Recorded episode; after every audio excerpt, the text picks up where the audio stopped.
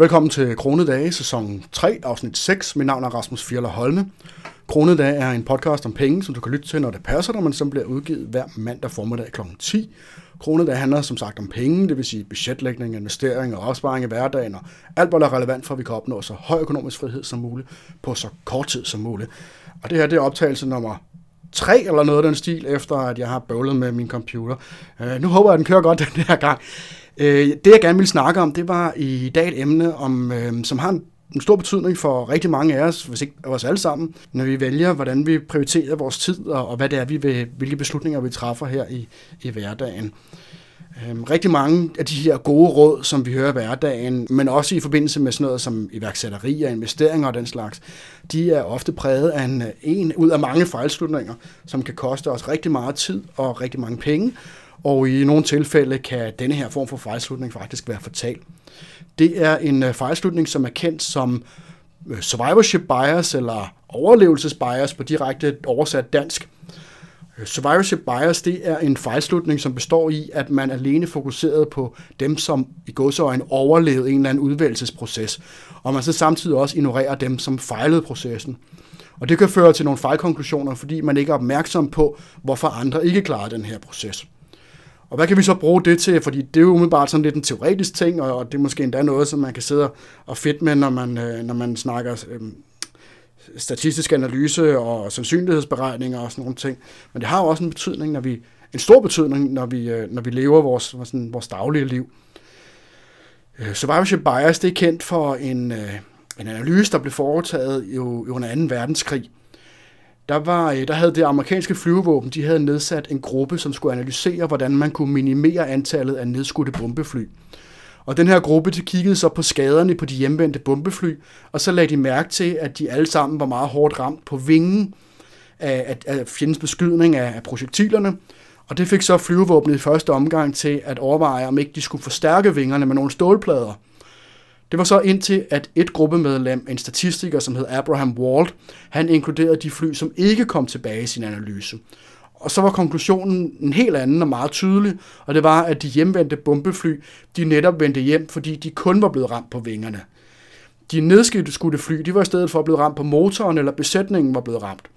Så i stedet for, at man skulle forstærke vingerne, jamen så skulle man i stedet for gøre præcis det modsatte af denne her oprindelige konklusion, og det var at beskytte de mere følsomme områder, der hvor de hjemvendte bombefly altså ikke var blevet ramt. Hvis vi går sådan lidt mere frem i tiden, jamen så oplever vi også survivorship bias, bias, bias rigtig mange steder i hverdagen.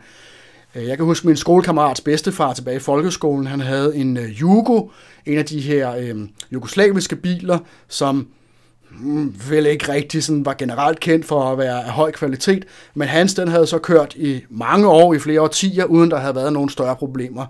Ifølge ham, så var Jugoen jo nærmest en kampvogn, og, og han var ikke alene om det her. Andre, de husker sikkert også deres far, eller bedstefars Jugo, eller en Trabant, eller en anden af de her østeuropæiske biler, som aldrig nogensinde døde, og som aldrig nogensinde rustede. Men sagen er jo bare, at allerede dengang jeg gik i skole, da han kørte rundt i den her, jamen der var bedstefarens Jugo, det var en af de sidste af deres slags på vejene. Og det skyldes, at alle de andre jo for længst var blevet skrottet, og en eller anden usædvanlig grund, jamen så overlevede hans bil meget, meget længere end de fleste biler af det samme mærke og samme model. Så hvis man nu skulle udvikle en holdbar bil, hvis man skulle til at producere en eller anden ny biltype, jamen så ville det selvfølgelig give mening at kigge på bedstefarens Yugo, og så finde ud af, hvorfor holdt den så længe. Hvad var det for nogle sliddele, som, som måske så ud som om, de var i god stand, eller noget af den stil. Men det ville være mindst lige så vigtigt også at kigge på alle de andre Yugoer, alle dem, som var blevet skrottet, og så finde ud af, hvorfor de faldt fra hinanden meget hurtigere end en Volkswagen, eller en Ford, eller en Toyota, eller noget af den stil. Også hvis vi kigger inden for sådan noget som iværksætteri, jamen så findes der rigtig mange eksempler på survivorship bias. Og rigtig ofte så kommer det fra folk, der gerne vil motivere en, men måske kan motivationen øh, være en lille smule malplaceret.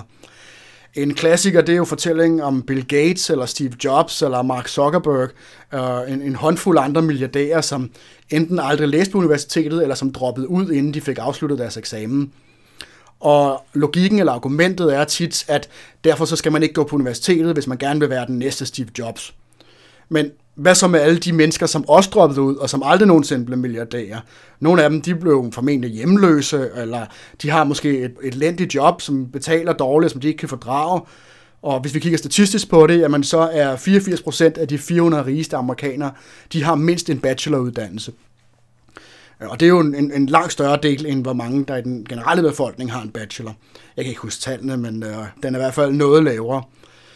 Øh, og det skal selvfølgelig understreges, at jeg ikke aner, om det er bedre at tage en universitetsuddannelse, hvis man gerne vil være milliardær. Eller måske så har universitetet i sig selv slet ikke nogen relevant øh, påvirkning på det. Øh, måske er det nogle andre bagvedliggende faktorer, som betyder noget, såsom intelligens og drive og netværk og sikkert en hel masse andre ting.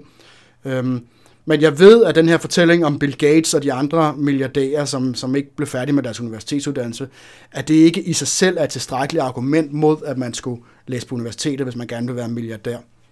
Et åbenlyst andet eksempel på survivorship bias, hvis vi kigger på sådan noget som investeringer, det er den her, skal vi kalde det nærmest kult omkring milliardæren Warren Buffett. Buffett han er jo en af de rigeste mennesker i verden, og, og det er han jo primært blevet på grund af, af sine, øh, sine geniale aktieinvesteringer. Buffett han er det klassiske eksempel på den her aktieekspert, som har slået markedet med ikke bare nogle få procent, men, men rigtig meget. Og, og det er jo, altså alle tal viser, at det er der ikke nogen grund til at betvivle. Øhm, Buffett han har øh, haft en gennemsnitlig årlig afkast på cirka 20 procent, og det er jo øh, mere end dobbelt så højt som det amerikanske aktiemarked i sig selv. Altså fuldstændig uhørt øh, højt afkast, han har haft. En velkendt frase blandt mange, som påstår, at de er eksperter, det er, at man skal gøre ligesom Buffett. Og påstanden det er, at man bare skal lære, hvad Buffett har gjort, og så skal man bare gøre det samme som ham. Og, øh, og der er jo ikke nogen tvivl om, at Buffett han er øh, helt usædvanlig, når det kommer til at tjene penge på aktier.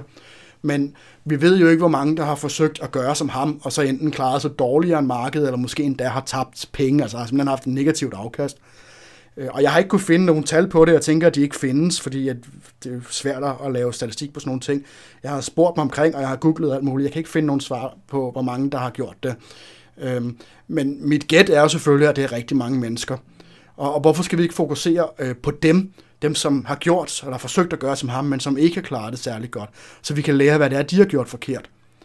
Og så en anden sag er også, hvordan ved vi jo i øvrigt, at Buffett ikke også bare har været enormt heldig gennem sine mange år som investor, Altså, det lyder måske usandsynligt. Hvordan kan man igennem, hvor mange år har han været aktiv investor i 60 år eller sådan noget den stil, øhm, og, og, og har, har så højt, sådan ret konsistent årlig afkast. Men sagen er jo bare, at der er rigtig mange millioner amerikanere, som investerer i aktier, og det er ret sandsynligt, at nogle få af dem her, at de vil slå markedet, ikke bare et eller to år i træk, men rigtig mange år i træk, simpelthen fordi de er heldige, i, øh, var det Norge, man havde lavet et forsøg med uh, nogle køer, og, uh, og så havde man lavet køerne udvælge aktier ved, at, at de, alt efter hvor de sked på en mark, så ville, uh, ville man købe nogle bestemte aktier. Og uh, det var en håndfuld køer, men hvis man nu havde taget mange millioner køer og havde gjort det samme, så de mere eller mindre bare tilfældigt udvalgte deres aktier, jamen uh, så ville de fleste af dem nok tage penge, eller de ville ligge lige omkring uh, gennemsnittet øh, på markedet, men det er meget sandsynligt, at nogle af de her køer vil blive millionærer eller milliardærer på ganske kort tid. Og en anden faktor er også, at Buffett succes, det kan jo godt have været en kombination af held og et usædvanligt geni. Altså sådan den optimale kombination, og måske også lidt andre faktorer, øh, at han har vokset op i USA for eksempel, og sådan nogle ting. Og og, og i så fald, jamen, så ville det jo heller ikke være tilstrækkeligt bare at gøre som Buffett.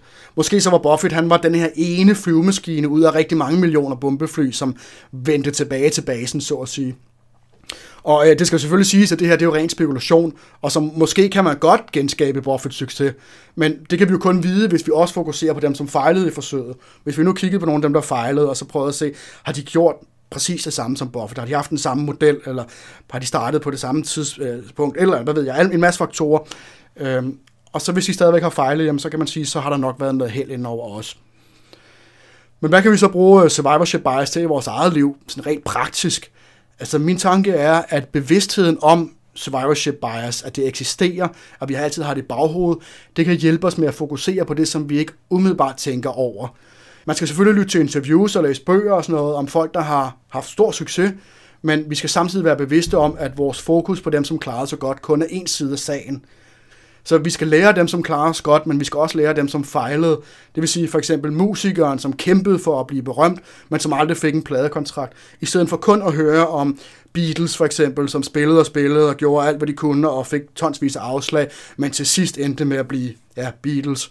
Så er der rigtig mange andre, som har sikkert har gjort det samme, eller forsøgt at, at gøre det samme som Beatles. Måske endda var lige så dygtige musikere, måske endda bedre, men som aldrig rigtig blev til noget. Eller måske kigge på ham, som tog lån i sit hus for at udvikle et eller andet produkt, som han tænkte var en genial idé, og som han gjorde alt, hvad han kunne for at få ud på markedet, men som bare aldrig nogensinde blev, blev solgt.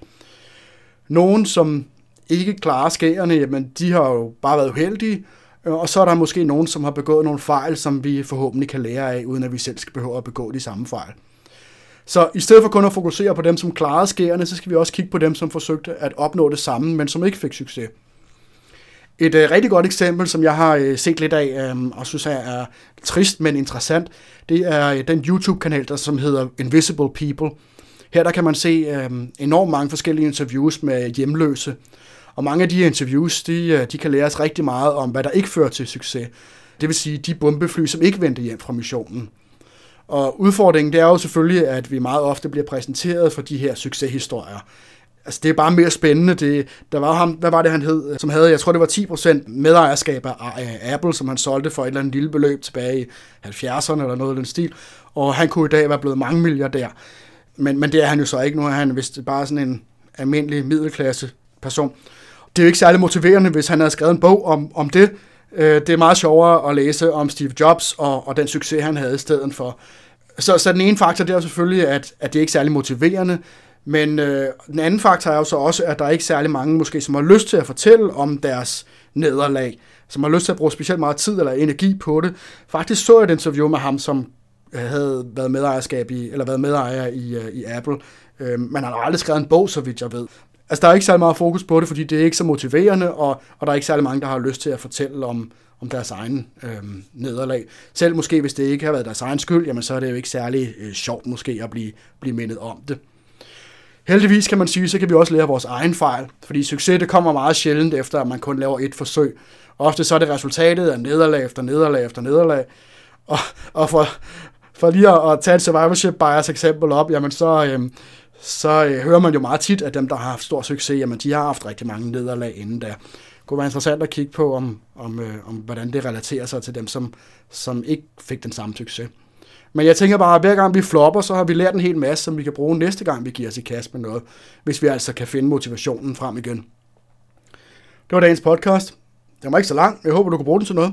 Og hvis du kunne, så overvej at gå ind på pengepuren.dk-support og hjælp med at holde podcasten kørende også langt tid ud i fremtiden. I næste uge så tænker jeg, at vi skal tale om Pareto-princippet, og ikke kun hvad det er, men også hvordan vi kan bruge Pareto-princippet i, i, sådan i praksis i hverdagen i vores private økonomi. Så tak fordi du lyttede med, og pas godt på jer selv derude.